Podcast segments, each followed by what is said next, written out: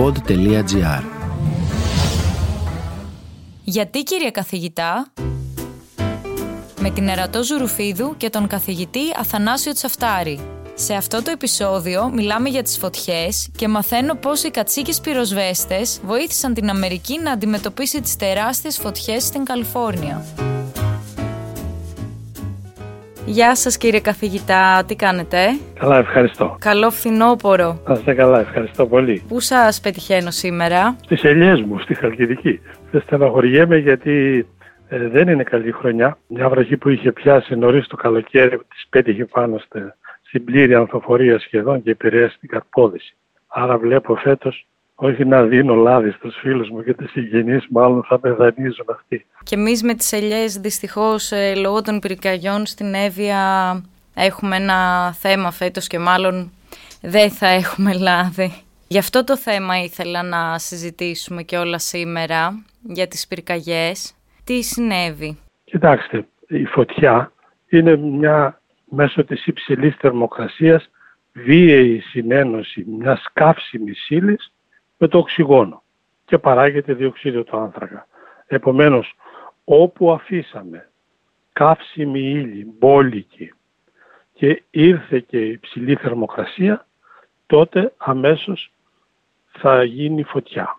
Το να σβήσουμε το οξυγόνο θα είναι δύσκολο. Όλη η προσπάθειά μας θα πρέπει να εστιάζεται στην έγκαιρη, απριόρι, πολύ νωρίς, προνοητικά δρώντας, να αφαιρούμε όσο το δυνατόν περισσότερο οποιαδήποτε καύσιμη ύλη υπάρχει. Οπότε μιλάμε για όλα αυτά τα ξερόκλαδα και τις πευκοβελώνες και τα διάφορα που βλέπουμε όταν κάνουμε, ας πούμε, και ένα περίπατο στο δάσος. Και ξερά δέντρα και σπασμένα κλπ. Ειδικά φέτος. Αφαιρώντας αυτή την καύσιμη ύλη, αυτό το κάνουμε πώς? Με τις αντιπυρικές ζώνες? Θα έλεγα πρώτα να καθαρίσουμε τα, τα δάση, διότι καλά είναι να μην δημιουργηθεί η φωτιά. Η αντιπυρική ζώνη έχει σκοπό να εξυπηρετήσει, αν δημιουργηθεί κάπου φωτιά, να μείνει σε μια λωρίδα, να μην πάει παραπέρα. Επομένως, και το ένα και το άλλο πρέπει να γίνει. Γιατί είναι και αυτό κρίμα. Ξέρετε, είναι κρίμα να πεις δεν θυσιάζω μια λωρίδα δέντρων, γιατί είναι σίγουρο ότι κάπου θα δημιουργηθεί μια φωτιά, όλο και κάποιος θα πετάξει κάτι, όλο και θα υπάρχει κάποιο ξερόκλαδο, θα κάψει μερικά μέτρα. Αν όμως είχαμε προνοήσει και είχαμε διακόσια με τριακόσια μέτρα ζώνες κάθε λίγο, πρώτα-πρώτα θα είχε καεί μια λωρίδα, αλλά δεν θα πήγαινε η πυρκαγιά παραπέρα. Δεν θα καιγόταν όλο το δάσος. Δεύτερον, θα είχαμε τη δυνατότητα να έχουμε ξυλία. Γιατί το ξύλο είναι μια σημαντική παραγωγική διαδικασία.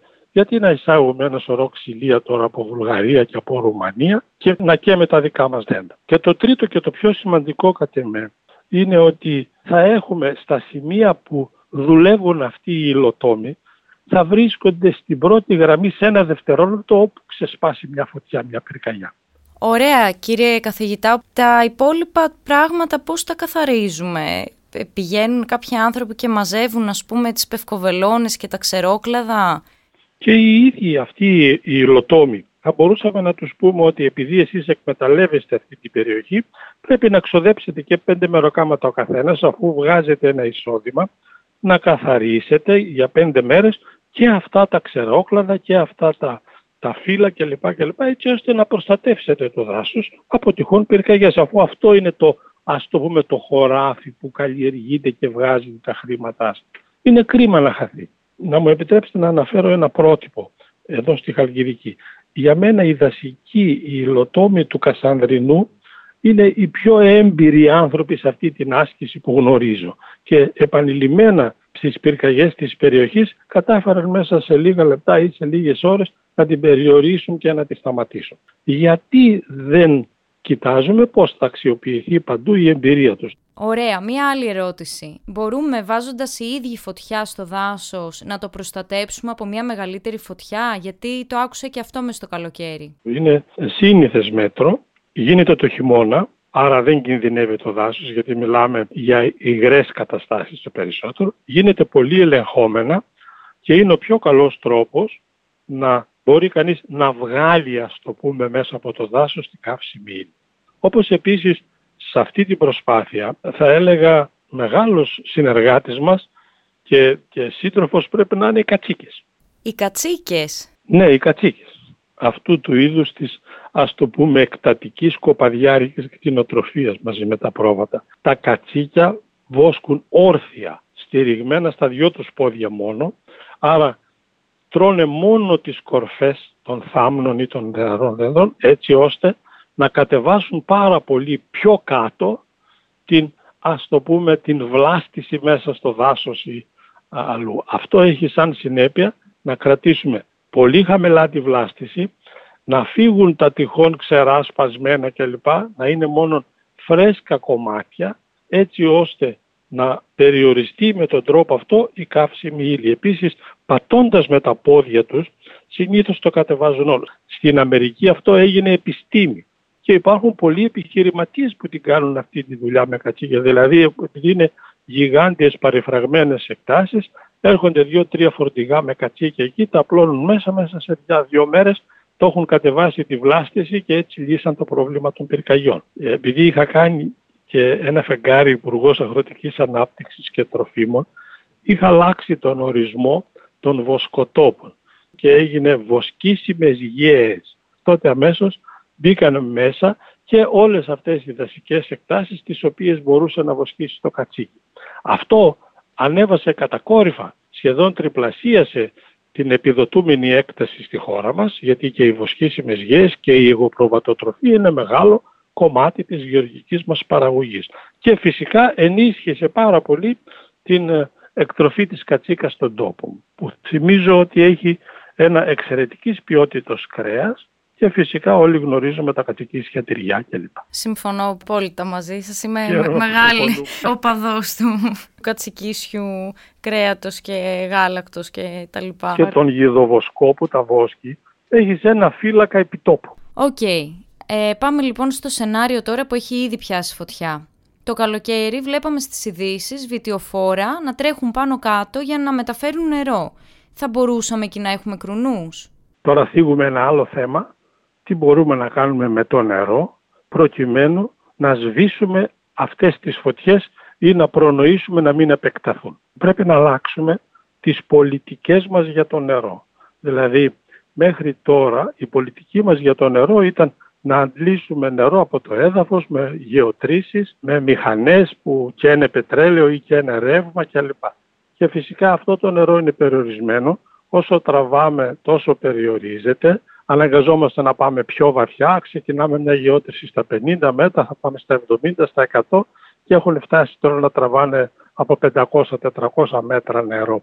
Αυτό είναι μια αφενός μεν γιγάντια σπατάλη ενέργειας, γιατί και είτε πετρέλαιο είτε ρεύμα, είναι μεγάλο κόστος κλπ.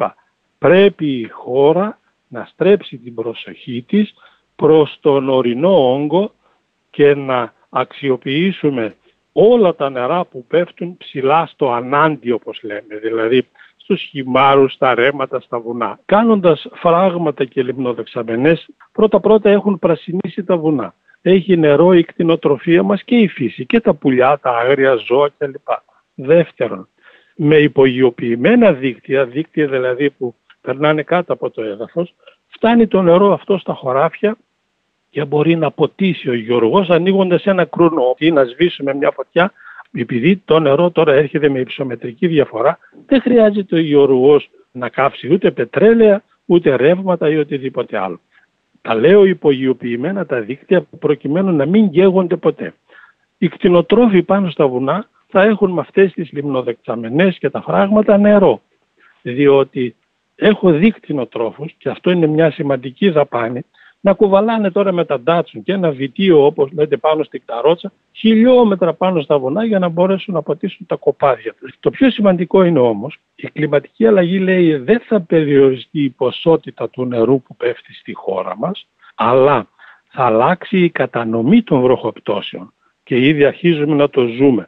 Αντί δηλαδή να πέφτουν είκοσι με τριάντα βροχές το χρόνο, θα πέφτουν λίγες αλλά κατακλυσμιαίες βροχές. Χαίρομαι που οι προτάσεις μου αυτές έχουν υιοθετηθεί στο πακέτο Πισαρίδη, αυτό το αναπτυξιακό πακέτο που ξεκινάει ως ο νούπο, και ότι πραγματικά σημαντικά ποσά χρημάτων θα διατεθούν στο να κάνουμε αυτή τη στροφή προς τον ορεινό όγκο και να αξιοποιήσουμε με φράγματα και λιμνόδεξαμενές παντού. Μου προκαλεί πολύ θετικά συναισθήματα, χαράς και αισιοδοξίας για το μέλλον, το ότι βλέπω και μου λέτε κι εσείς ότι γίνονται κάποια πράγματα, γιατί νιώθω ότι υπάρχουν πολλά πράγματα που θα μπορούσαμε να έχουμε κάνει εδώ και πάρα πολλά χρόνια για να είναι περισσότερο προστατευμένα τα δάση μας. Γιατί δεν προνοήσαμε, για παράδειγμα, όλο αυτό το θλιβερό που έγινε, έγινε η άναρχη δόμηση. Έχουμε δει τα σπίτια που έγιναν χωρίς άδειες κλπ. κλπ. Φτωχοί άνθρωποι συνήθως, οι περισσότεροι με μικρά οικόπεδα, προσπαθούσαν να κάνουν ένα σπιτάκι, να βάλουν ένα, την οικογένειά τους κάτω από ένα κεραμίδι κλπ. Έγινε, δεν μπορούσε να πάει αργότερα μια μπουλντόζα και να τα ισοπεδώσει όλα. Την ώρα που πήγαινε η ΔΕΗ να δώσει ρεύμα σε όλα αυτά, γιατί δεν είπανε ποτέ, όχι, δεν θα σου δώσω ρεύμα, πρώτα-πρώτα αν δεν έχεις υπογειοποιημένο δίκτυο. Δεύτερον, αν δεν έχεις προνοήσει να έχεις μια δεξαμενή με μια αντλία πετρελαίου μέσα στο χώμα. Γιατί τα πρώτα που θα καούν είναι αυτά τα σπίτια που είναι σχεδόν μέσα στο δάσος. Έτσι υπάρχουν λύσεις. Αυτό θέλω να πω. Δηλαδή, ε, δυστυχώς τα αφήνουμε και μετά απλά κλαίμε και οδυρώμεθα μπροστά σε αυτές τις καταστροφές. Τα καμένα σπίτια και τα καμένα νοικοκυριά και καμιά φορά τα ζώα και τους ανθρώπους. Συζητάμε τώρα για έναν που έκανε ένα σπίτι στην άκρη του δάσους κλπ. κλπ. Δέστε τώρα.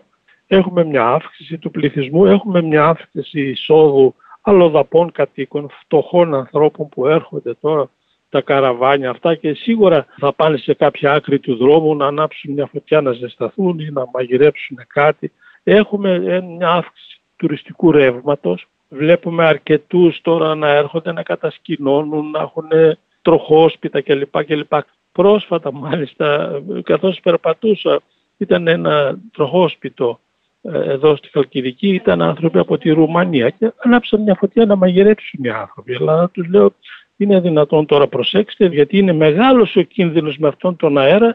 Σε πέντε πόντους πιο πέρα είχε ξερόκλαδα. Και έχουμε και μια δημογραφική γύρανση του πληθυσμού μας. Φεύγουν οι νέοι. Πολλά χωριά πάνω που ήταν η πρώτη γραμμή άμυνας να τρέξουν, έχουν μείνει λίγοι άνθρωποι και αυτοί οι περισσότεροι γέροι. Αυτές είναι, είναι οργανικές δυσκολίες και θα πρέπει η πολιτεία να τις προσέξει αν θέλουμε να προστατεύσουμε το περιβάλλον μας και τους ανθρώπους. Κύριε καθηγητά, σας ευχαριστώ πάρα πολύ που μου απαντήσατε και μου λύσατε τις απορίες που είχα γύρω από τις φωτιές. Και εγώ σας ευχαριστώ γιατί μου δώσατε την ευκαιρία να συζητήσουμε ένα τόσο σημαντικό θέμα για τον τόπο και τις λύσεις που θα μπορούσαμε να υλοποιήσουμε προκειμένου να τον προστατεύσουμε τον τόπο και τους ανθρώπους από ένα τόσο σημαντικό κίνδυνο. Ακούσατε το podcast «Γιατί κύριε καθηγητά», μια παραγωγή του pod.gr. Με την Ερατώ Ζουρουφίδου και τον καθηγητή γενετικής και πρώην Υπουργό Αγροτικής Ανάπτυξης και Τροφίμων Αθανάσιο Τσαυτάρη. Αναζητήστε όλα τα επεισόδια της σειράς στο pod.gr, Spotify, Google Podcasts, Apple Podcasts ή σε όποια άλλη πλατφόρμα ακούτε podcast από το κινητό σας.